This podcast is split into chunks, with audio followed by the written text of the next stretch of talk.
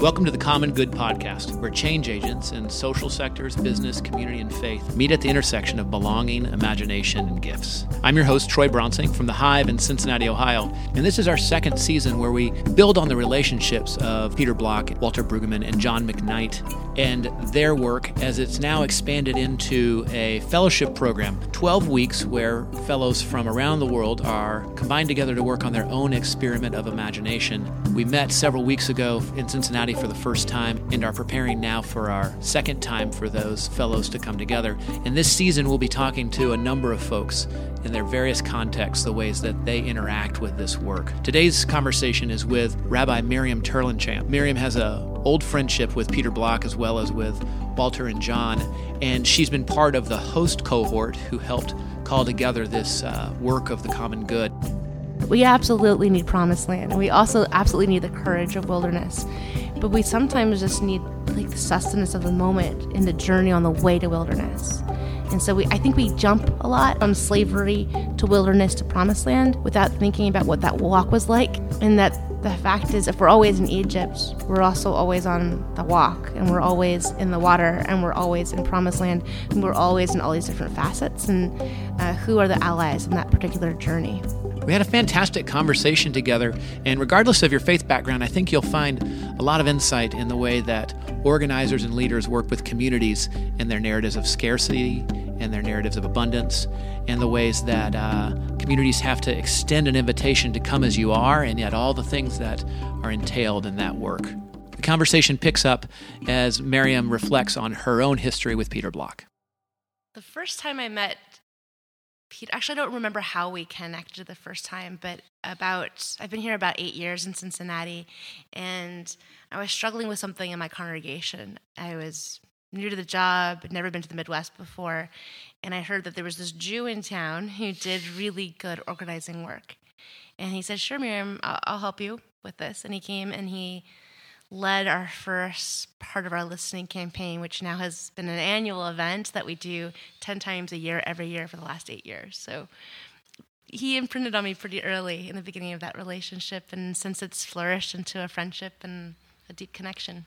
When you talk about abundance and scarcity and the work of uh, congregational transformation, how has this overall question about community and agency and that sense of abundance affect the way you, you think about congregational transformation? I think the way that it affected me most was it made me rethink why I was doing any of it in the first place. When Jews become clergy, when we become rabbis, it's not a call, it's a job. Hmm. We go to seminary, and which is really grad school. and We take the GRE and the psych exams, and I have monumental student loans. And then I do a really good job at questioning and scholarship but delving into the place for divine spirit or for a call or connecting to my why is something we really have to struggle for. Mm. something that's not really nurtured. So i would think of that as abundance in its own right. So doing that on an organizational level was really against my personal nature and against the institutional nature of congregation. So when i came to my congregation we were failing by all the standard measures of scarcity. Mm. Uh, low membership, crappy building that was falling apart. Like there was a raccoon that could get through our foundational cracks. like it wasn't like, oh, it's falling. No, it was like falling apart. And they're like, it's so beautiful. Um, and then there was no money. Like like no endowments. We only had enough money for about a year and a half left. Just for context, how do Jewish congregations how does giving work and that sort of stuff? Sure. So the way that we usually make our money or sustain ourselves mm-hmm. are um, 75% of all the money tends to come from congregational dues. So you pay an annual due, sort of like you would for any other membership organization. And when you don't pay it, you get an invoice and a reminder. You might even get a collections kind of notice. And then if you do not pay it, you get kicked out. That's the way that American Jewish congregations work for the most part. Have, have you ever had your to, face yeah, so I funny. know. I'm like, what? Have you ever had to kick somebody out? Oh yeah. Mm-hmm. What's that conversation look like? Well, the rabbi is not part of that conversation. Uh, and okay. if you can't hear it, I'm being very cheeky about it. That yeah, yeah. there's um, a strong confidence with uh, the rabbi's ability to manage budget, to fundraise these things. But when it comes to that part of the work, we were separated from it and we were protected from it. So I never knew how much anyone paid.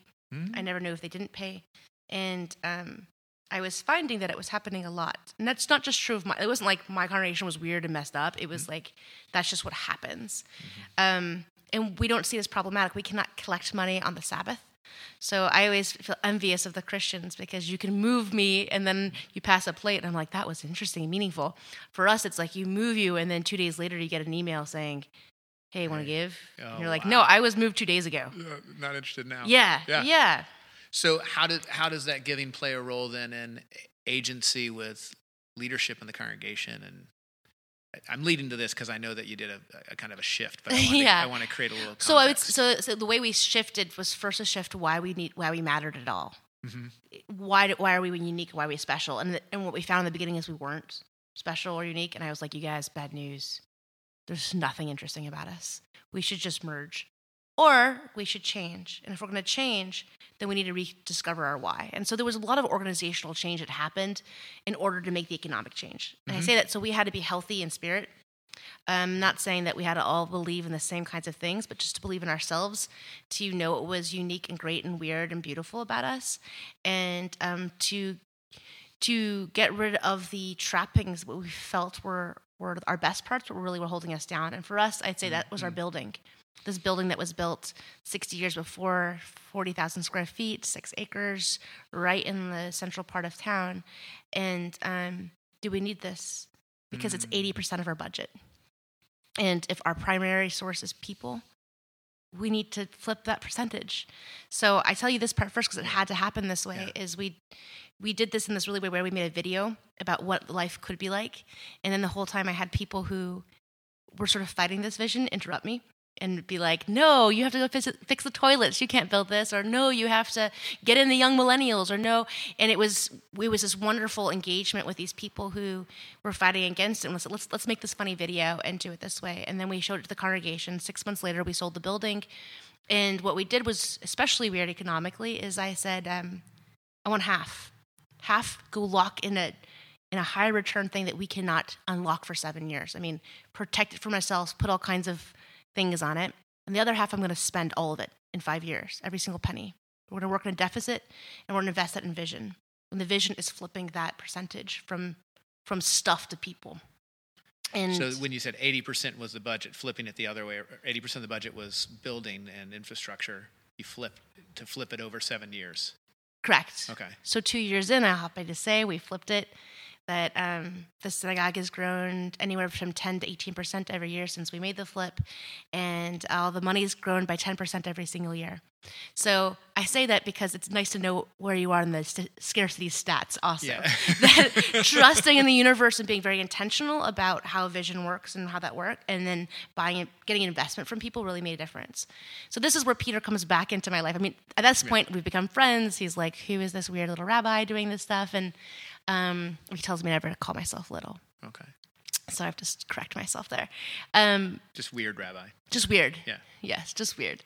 And um, so then it came to how we were actually making our money. So we had sold our inheritance and we were able to flip, um, but still, still we were still measuring ourselves by scarcity terms and what did growth look like and how do we sort of sell that. And so with Peter's great guidance, we talked about the wilderness metaphor. I mean, it belongs to the Jewish people Right. Yeah. and first and always other people too i guess Yeah, yeah, and um, so i explained how i grew up which was when i was a child you bought your ticket for high holidays for the holiest day of the year you bought a ticket and you got an assigned seat so if i paid $500 i'd get a middle seat and if i paid Mm-hmm. $1000 i'd get a whatever seat of course like the most expensive one in the front and no one wants the front one so the most expensive ones become like the ones in the back Oh, that's and funny. uh, that was like totally normal. It Uh-huh. was totally normal to buy yourself in, to buy your spot, to buy everything part of it. And I just, and that high holidays, did at high holidays. And the holiest day of the year, I said, we're not buying our faith anymore. We're not going to do that. And we're going to trust in generosity. And I'm still going to tell you how much it costs. So I'm still going to be really transparent about that. But from now on, just give. And you're not going to get some email notice or an invoice. And I'm not going to block the door. I'm still going to do your funeral, even if you don't mm-hmm. pay your dues. Because we used to check the roster. Wow. Is Troy still on my roster? Does he belong to me? Because then I'll serve him. But if he didn't pay his bill, he doesn't belong to me and I don't serve him anymore. Hmm. And it was a really different way of doing things. And so I'm sure for other faiths, this is like really obvious, but for No, us, no. it was a really different model. So a year ago, a year ago, well, now a year and a half ago, we flipped, hmm and um, you know, all the good things came true so far. Um, How would yeah. pe- how do people in the congregation describe that flip? Like a couple examples, like I think there was a lot of fear of part of it. You know, if we tell them they don't have to do this when they're so used to doing it, and it seems so easy. Like, I think outside of the Jewish faith, they're like, "Ah, I wish I could just send them one notice a year and they would just Yeah. pay it, and they they felt obligated in that way. So there's a lot of fear. If they don't have to do this, will they ever do it? Mhm. And the answer is probably not. Like they were right about Yeah, that. yeah. Um, what we found is that everyone who's committed to paying something actually does. So we went from making some of the same money and sometimes a little bit more, but now we don't have to wonder, hey Troy, you promised, but you're not doing it. Because before it was just a false pretense of what would pay who would pay and who would not. Um, so this short in the game, so like a year and a half in, I think there's still fear about what happens next and how do you build and how are you supposed to even budget for the coming year and things like that. It's really hard, especially still you can't collect anything on any holy day. Um, but I think that they like telling their friends. Really, actually, we mean it when we say "come as you are," Uh-huh. and you're a part of us just by walking in the door, and being able to back that up. That there's no actually hidden strings to that has been huge. I think just for the psyche of the congregation and for the staff.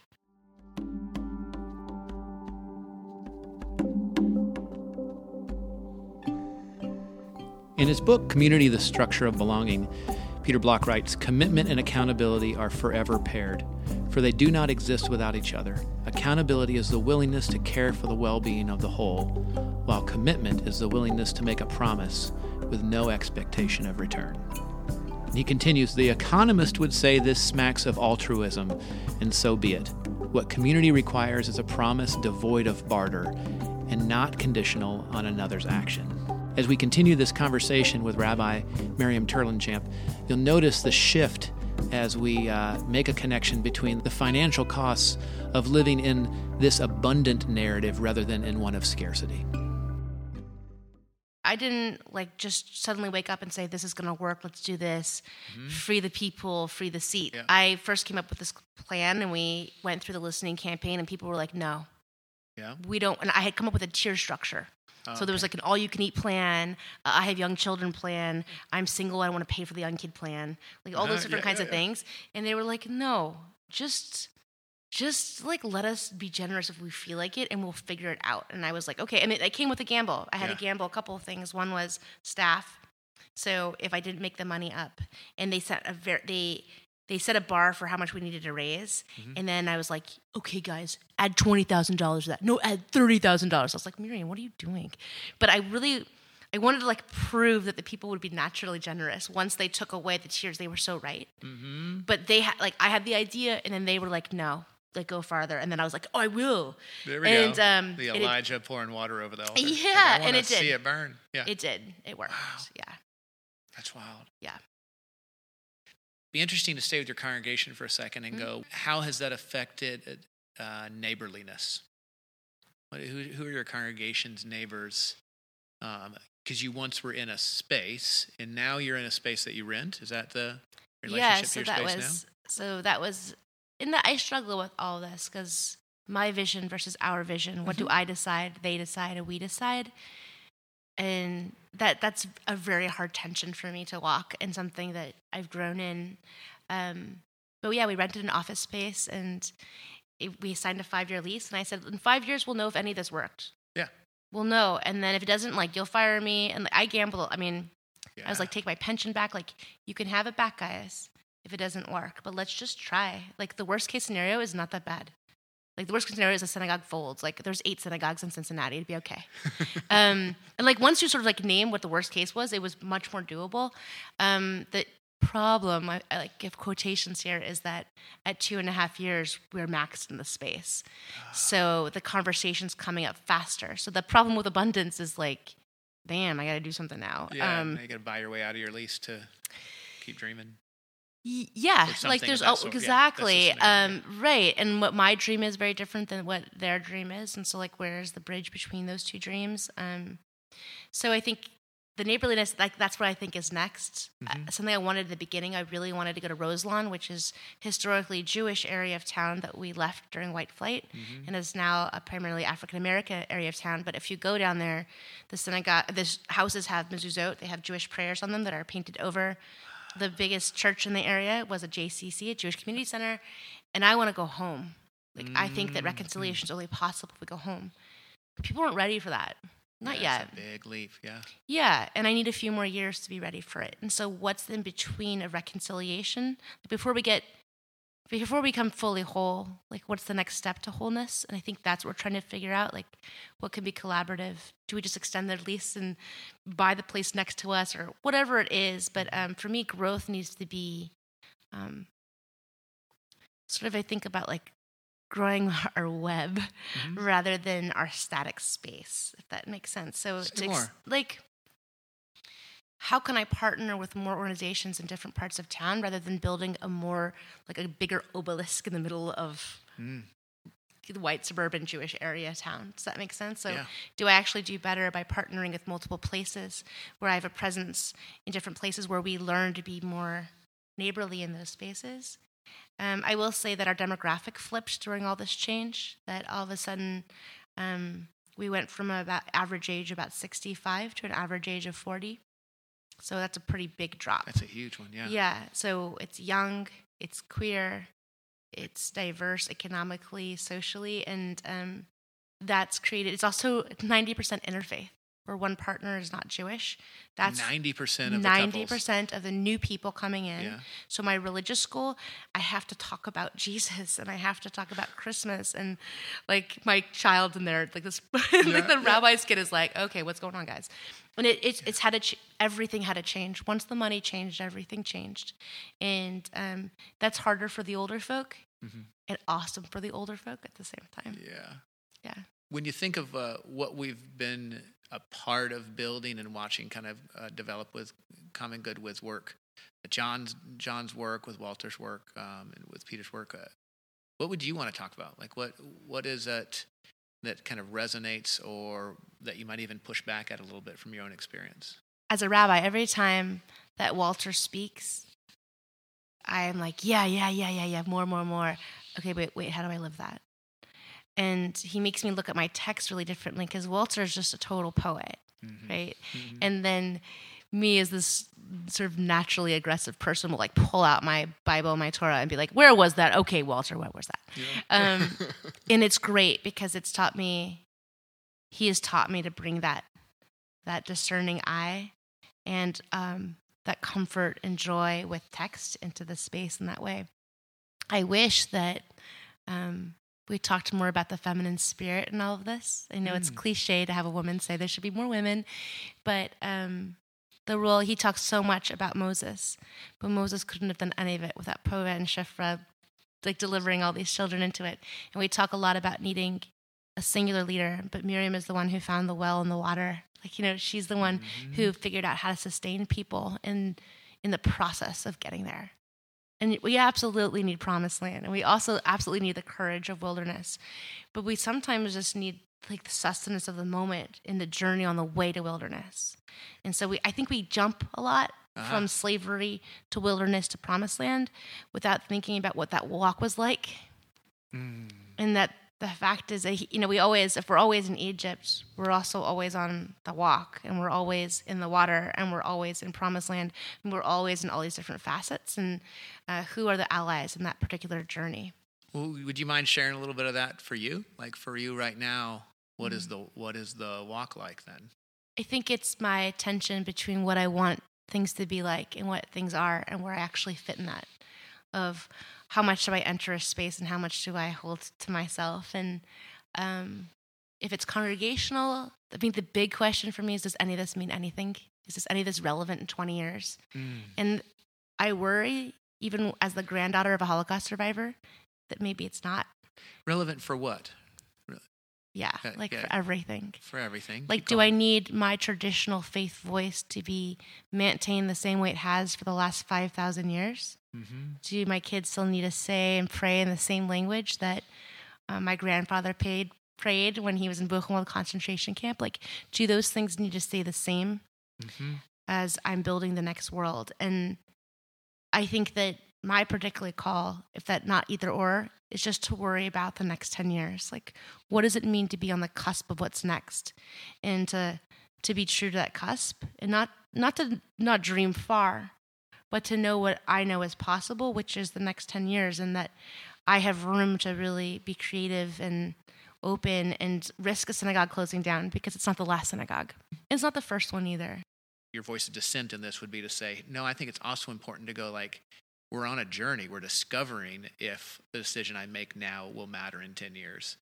I can't claim that I just made the life changing decision and I'm moving over into promised land.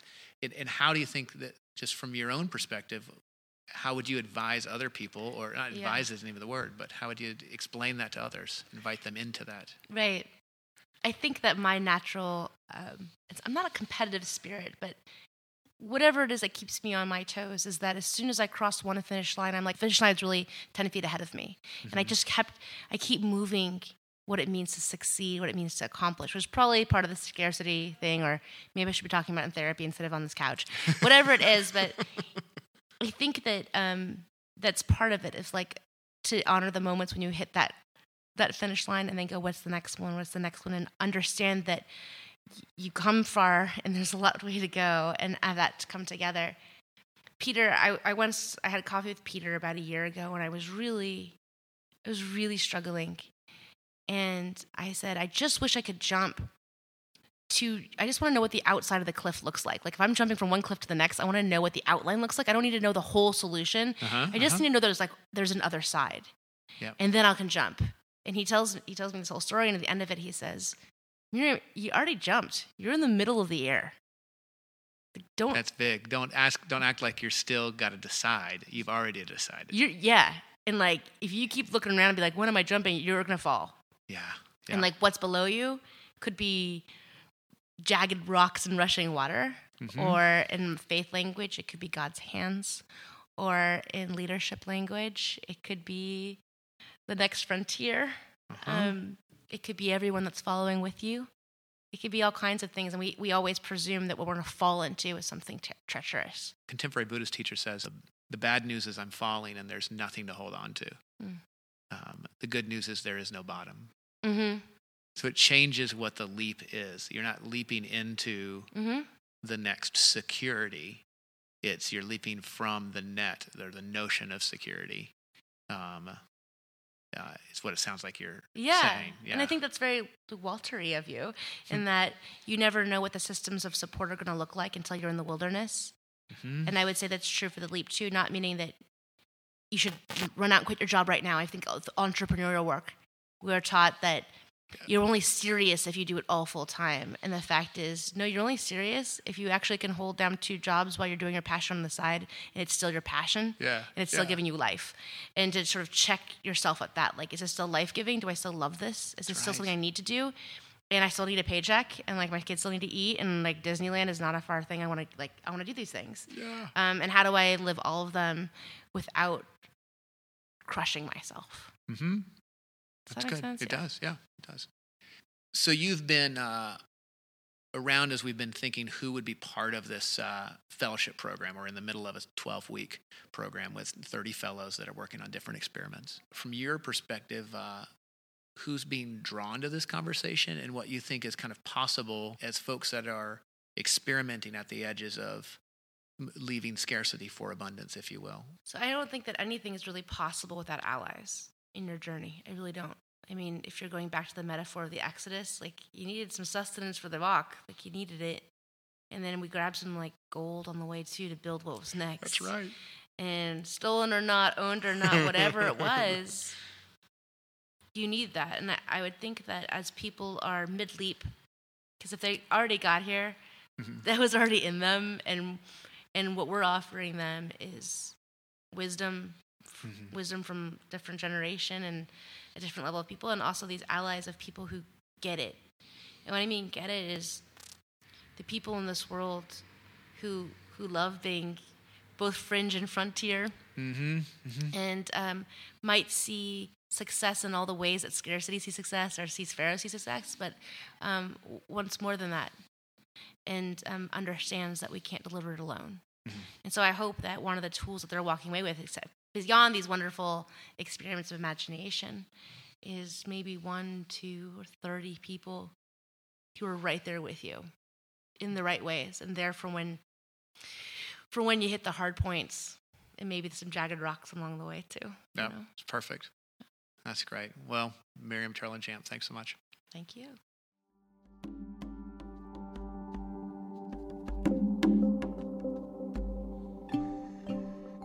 This has been the Common Good Podcast conversations at the intersection of place, belonging, and remembering. You can learn more about the work of Miriam Terlinchamp, as well as the uh, Common Good Reader and our fellowship at commongood.cc. Stay in touch. Next week, we'll be talking with Northern Ireland's Mary Kerrigan, who is an architect, activist, and urbanist, about her own work and intersection with the common good. Common Good is a collaborative production of The Hive, a center for contemplation, art, and action, and Common Change, eliminating personal economic isolation. We're produced by myself, Troy Bronsink, and Joey Taylor. Music is written and produced by Jeff Gorman. And if you're tempted to think that uh, that your community is one of scarcity, um, sometimes you just have to look a little bit deeper to find out uh, all the little hidden gems. There's a raccoon that could get through our foundational cracks. Whatever it is, but